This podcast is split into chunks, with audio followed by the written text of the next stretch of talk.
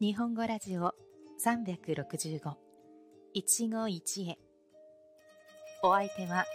夏目でお送りします。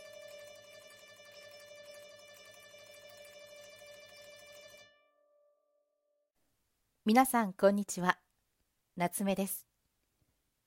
このラジオでは365日毎日簡単な日本語で日本語や生活の話題を皆さんに紹介しています。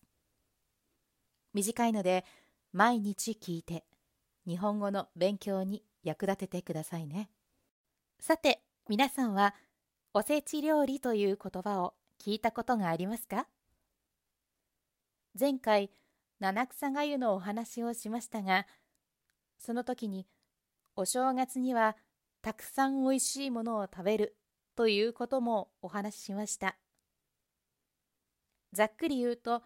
その美味しいものこそがおせち料理です。おせち料理はお正月にみんなで集まって食べるためのものですから、量も多く、品数もとても多いです。さらには、お正月にはなるべく火を使わないようにするべきだという理由から、おせちは事前に準備をしなければなりません。ということで、年末、奥さんたちは大忙しでおせちの材料を求めてあちこちへ買い物に走ります。ですから、この時期になると、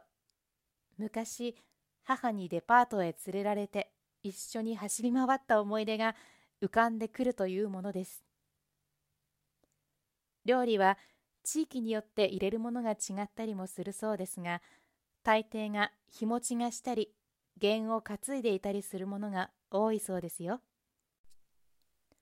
ところで、私はおせち料理の作り方を知りませんが、今の時代、私のような人は珍しくないそうですよ。先ほどお話しした通り、おせち料理は準備にとても手間がかかるので、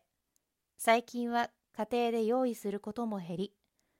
コンビニやスーパーやデパートなどで事前に予約して買ったものを食べることも多いのだとか。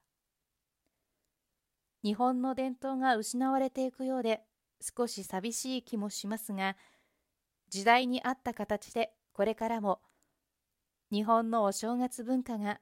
受け継がれていけばいいなとも思っています。皆さんの中で日本に住んでいる人はもし機会があれば、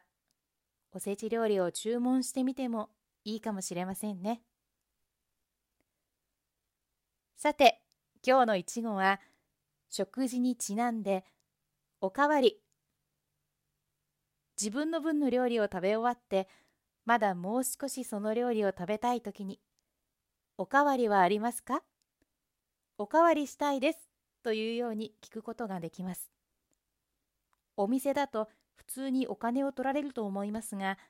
誰かのお家に招待された時には、